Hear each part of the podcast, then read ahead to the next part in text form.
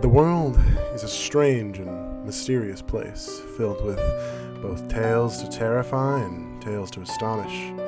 From lights in the sky to strange disappearances, from monsters in the woods to the dark depths of the sea. These events can happen anywhere and at any time. Some of these stories are well known, while others may have just happened. While we may never be able to confirm or deny these encounters, they continue to merit deeper exploration. My name is Jordan Lewis, and allow me to welcome you into the darkness.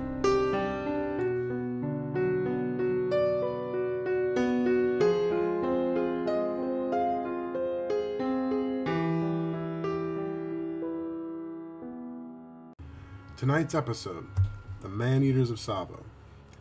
I often tell others that reality can be stranger than fiction. The story I'm going to tell you tonight is one such tale. A tale of nature pushing back to maintain being wild. To begin this story, allow me to take you back to the European scramble for Africa. It's the late 1800s, and the nations of Europe have been dividing up the African continent as part of a new imperialist push. As I'm sure you may have already known, one of these nations was Great Britain. Enter one Lieutenant Colonel John Henry Patterson, who had first arrived on the African continent on March 1st, 1898. He had been sent to Africa by the British in order to help construct a bridge over the River Tsavo in Kenya. To quote from Patterson's book, I had spent nearly a week in Mombasa and was becoming very anxious to get my marching orders. When one morning I was delighted to receive an official letter instructing me to proceed to Tsavo, about 132 miles from the coast, and take charge of the construction of the section of the line at that place, which had just been reached by railhead. In the first few days of working on the bridge, things seemed good and work was progressing quite well. However, things wouldn't last. The first signs that something was wrong was when two of the Indian laborers disappeared. Initially, Patterson suspected foul play among the workers, despite being told they were dragged away. Patterson notes that he was more inclined to believe that the unfortunate men had been the victim of foul play at the hands of some of their comrades. They were, as it happened, very good workmen and had each saved a fair number of rupees, so I thought it quite likely that some scoundrels from their gangs had murdered them for the sake of their money. However, Patterson's theory would soon be proven wrong. Three weeks after his arrival in Tsavo, one of Patterson's jemadars, a powerful Sikh named Ungan Singh, would be reported as having been dragged out of his tent in the night and eaten. This would be proven when Patterson investigated the following morning and found the lion tracks around the tent. Patterson would write their description of the event as follows. The Jemadar shared his tent with half a dozen other workmen, and one of his bedfellows had actually witnessed this occurrence. He graphically describes how at midnight the lion suddenly put its head in the open tent door and seized Ungan Singh, who happened to be the nearest to the opening, by the throat. The unfortunate fellow cried out Koro, or let go, and threw his arms up around the lion's neck. The next moment he was gone, and his panic stricken comrades lay helpless, forced to listen to the terrible struggle which took place outside. Things only became worse once Patterson found the body of Singh.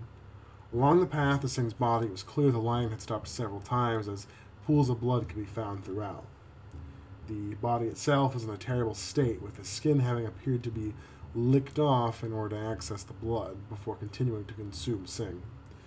At the body's actual location, very little of it was left, with morsels of flesh and bones strewn about. The most unfortunate discovery was that of the late Jamadar's head, intact with an expression of pure fear on his face. Following the burial of the body, Patterson would go out that night with his 303 rifle and a 12 bore shotgun loaded with ball in one chamber and slug in the other. He stationed himself in a tree close to the late Jamadar's tent using a goat as bait in an attempt to end his lion problems. However, it would quickly become apparent how difficult his problem really was. Not long into waiting in the tree, Patterson would hear the lions approaching. He would describe the event as following.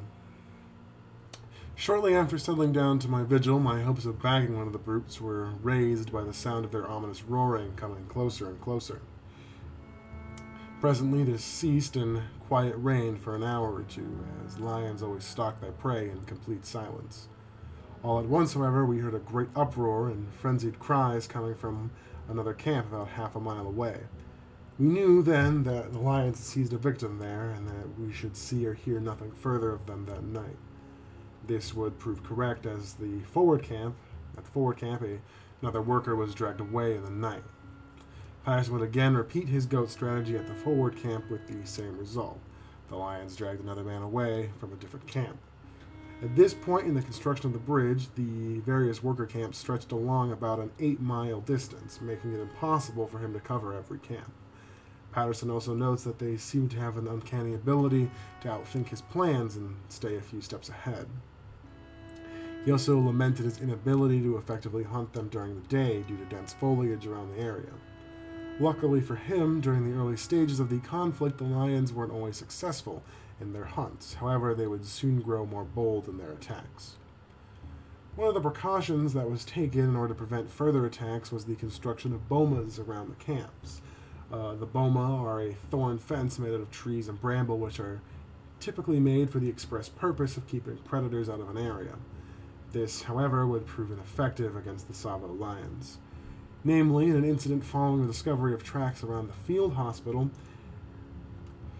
due to the newly discovered prints, it was decided that the hospital should be moved to a new location. Unfortunately, much like many things in this tale, another worker would be attacked and killed by the lions while bringing medical supplies to the new location, in which the only evidence of the event was the tent he clung onto being found tangled in the boma. The hospital would then be moved again, and Patterson would station himself at the previous camp in hopes of shooting the lions to once again end his problems. However, once again, Patterson would hear screaming from the new camp. The account of this worker's death would be described as follows. Hurrying to the place at daylight, I found that one of the lions had jumped over the newly erected fence and had carried off the hospital water carrier, and that several other workers had been unwilling to witness the terrible scene which took place within the circle of light. Given by the big campfire, the water carrier, it appears, had been lying on the floor with his head towards the center of the tent and his feet nearly touching the side. The lion managed to get its head in below the canvas, seized him by the foot, and pulled him out. In desperation, the unfortunate water carrier clutched hold of a heavy box in a vain attempt to prevent himself being carried off, and dragged it with him until he was forced to let it go by being stopped by the sole of the tent. He then caught hold of a tent rope and clung tightly to it until it broke. And as soon as the lion managed to get him clear of the tent, he sprang at his throat, and with a few vicious shakes, the poor man's agonizing cries were silenced forever. The brute then seized him in his mouth like a huge cat with a mouse and ran up and down the boma looking for a weak spot to break through. This he presently found and plunged into, dragging his victim with him, leaving shreds of torn cloth and flesh as ghastly evidences of his passage through the thorns. Dr. Brock and I were easily able to follow his tracks and soon found the remains about 400 yards away in the bush. This was the usual horrible sight. Very little was left of the unfortunate man. Only the skull, the jaws, a few of the larger bones, and a portion of the palm with one or two fingers attached. Following this attack, Patterson devised a plan to use a covered freight car in order to hunt the lions at the location as the hospital was once again moved. At this time, many of the workers had taken to viewing and calling the lions as demons due to their ability to take men with ease and with no regard to anything in their way. On the night that Patterson would wait in the freight car, he had Dr. Brock, the lead medical doctor for the district, who was also along with Patterson during the previous account, came along with him to hopefully shoot the lions. The night's events would unfold as follows. I fancied I saw something coming very stealthily towards us. I feared, however, to trust my eyes, which by the time were sh- by that time were strained by prolonged staring through the darkness. So, under my breath, I asked Brock whether he saw anything, at the same time covering the dark object as well as I could with my rifle. Brock did not answer. He told me afterwards that he too thought he had seen something move, but was afraid to say it lest I should fire at it, and it turned out to be nothing at all. After this, there was an intense silence for a second or two. The sudden bound of a huge body sprang at us. The lion! I shouted. We both fired almost simultaneously. Not a moment too soon, for another second the brute would surely have landed inside the wagon. As it was, he must have swerved in his spring, probably blinded by the flash and frightened by the noise of the double report, which was increased a hundredfold by the reverberation of the hollow iron roof of the truck. Had we been, not been very much on the alert, he would have undoubtedly have gotten one of us. And we realized that we had a very unlucky and very narrow s- escape. The next morning, we found Brock's bullet embedded in the sand and close to a footprint. It couldn't have missed the lion by more than an inch or two. Mine was nowhere to be found. This would end Patterson's first direct encounter with either of the lions. Following this event, the lions would disappear for a few months, long enough that the workers at Tsavo had begun to think that the devils had moved on. Five more people were killed in the neighboring areas by the lions during the days following the event of the freight car, but Tsavo itself appeared to have been freed from its man eating trouble. However, this wouldn't last, as soon the lions returned more vicious than before.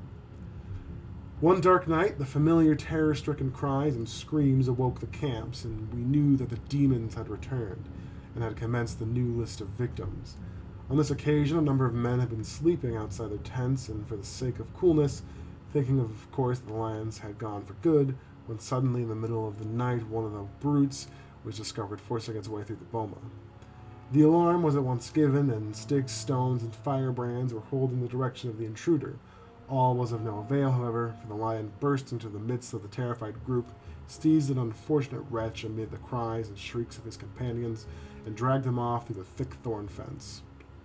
He was joined outside by the second lion, and so daring had the two brutes become that they did not trouble to carry their victim any further away, but devoured him within thirty yards of the tent from where he had been seized. Although several shots were fired in the direction by the Jemadar of the gang to which the worker belonged, they took no notice of these and did not attempt to move until their horrible meal was finished. Patterson's problem came back, and every night for the next week, Patterson would stay up in hopes of finally ending the lions once and for all, and every night they took someone from the opposite side of the camp from where Patterson had stationed himself. Patterson also notes that around this time, the lions had also changed their hunting strategy. Instead of having one enter the camp while the other waited outside the boma, it appeared they now both took one worker each. He noticed this behavior during the last week of November. Patterson had gained even more help in his hunt around this time from military, naval, and police forces in the area, and he still couldn't put an end to his problem. He became so disheartened that even he began to believe the lions to be some manner of demons. Following another attack during the last week of November, the workers refused to continue working on the bridge until their huts were made lion proof, with many of them instead choosing to abandon working on the project entirely. The next major incident would occur on December 3rd with the late arrival of the district officer, Mr. Whitehead. Whitehead would approach Patterson the morning of the 3rd, despite telling Patterson he would arrive around dinner time December 2nd. Patterson will record their exchange in his book as follows. Where on earth have you come from? I exclaimed. Why didn't you turn up to dinner last night? A nice reception you give a fellow when you invite him to dinner, was his only reply. Why? What's up? I asked. That infernal lion of yours nearly did for me last night, said Whitehead. Nonsense, you, you must have dreamed it, I cried in astonishment. For answer, he turned round and showed me his back. That's not much of a dream, is it? he asked. At this moment, Whitehead revealed that the night he had arrived, he had been attacked by one of the lions, which left a noticeable tear in his clothing, going from his, the nape of his neck downwards, leaving four distinct claw marks and noticeable red swelling around the same area. Whitehead's servant, Abdullah, on the other hand, wouldn't fare so well, as he could only respond with Master a lion before being dragged off into the bush moments after. Uh, Abdullah would never be found. That night, Patterson would have a group of workers station the trap he'd been working on since the freight car incident many months ago. The trap used another freight car with a door that would close once a lion had entered far enough into the car. The bait for this trap would be the workers, who would wait behind steel beams that would block the lion from reaching them. The idea being that the lion, now trapped, would allow the workers to be able to easily shoot it and end it then and there. However, as is a common theme throughout this story, it did not go as Patterson planned it. One of the lions entered the trap and began to attack the bars, as Patterson had expected. This, however, filled the workers with fear, and they began to fire erratically all around the car.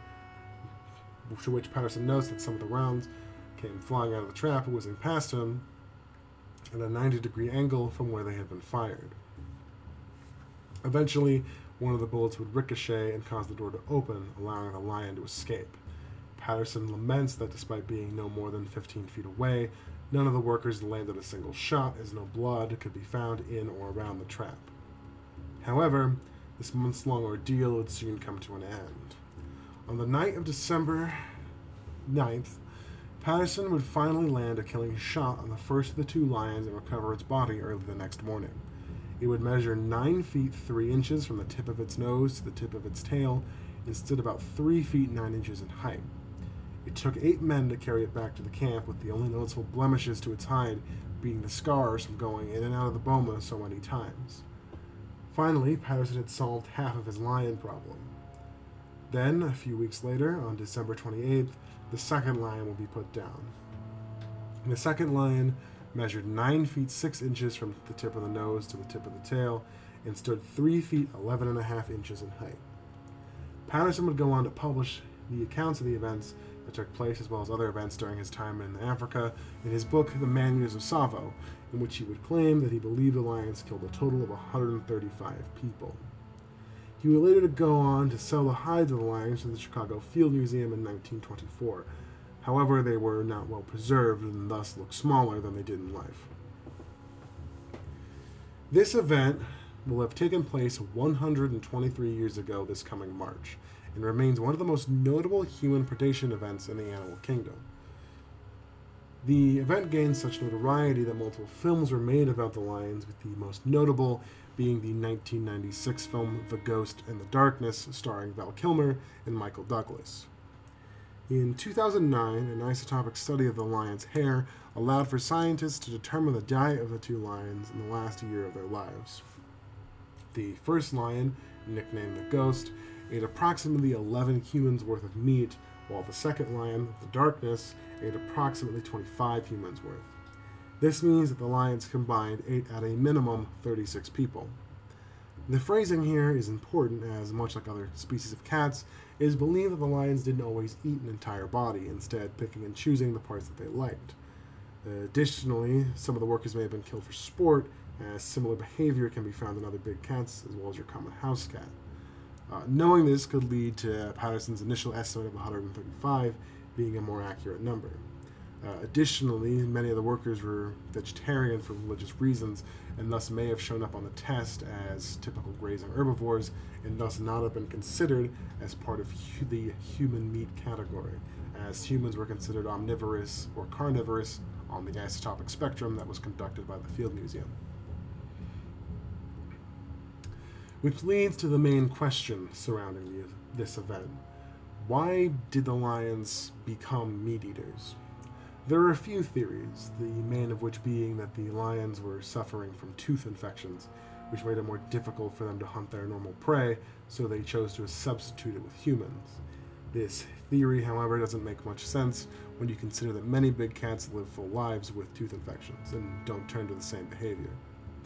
Another theory suggests that their main prey had become scarce and then began to hunt humans for the same reason as the previous theory. However, there is no evidence from around this time to suggest that being the case. Ultimately, the secret of their man-eating ways is lost to time and will probably never have a concise answer. But I think it's time I brought you back into the light and we head inside. You never know what's watching you from the brush. If you enjoyed tonight's episode, please feel free to share it around. It helps get more people to watch the show. Uh, if you've encountered anything strange and would like to tell me about it, my email address is jlewis of into the darkness at gmail.com. I'll see you all next time.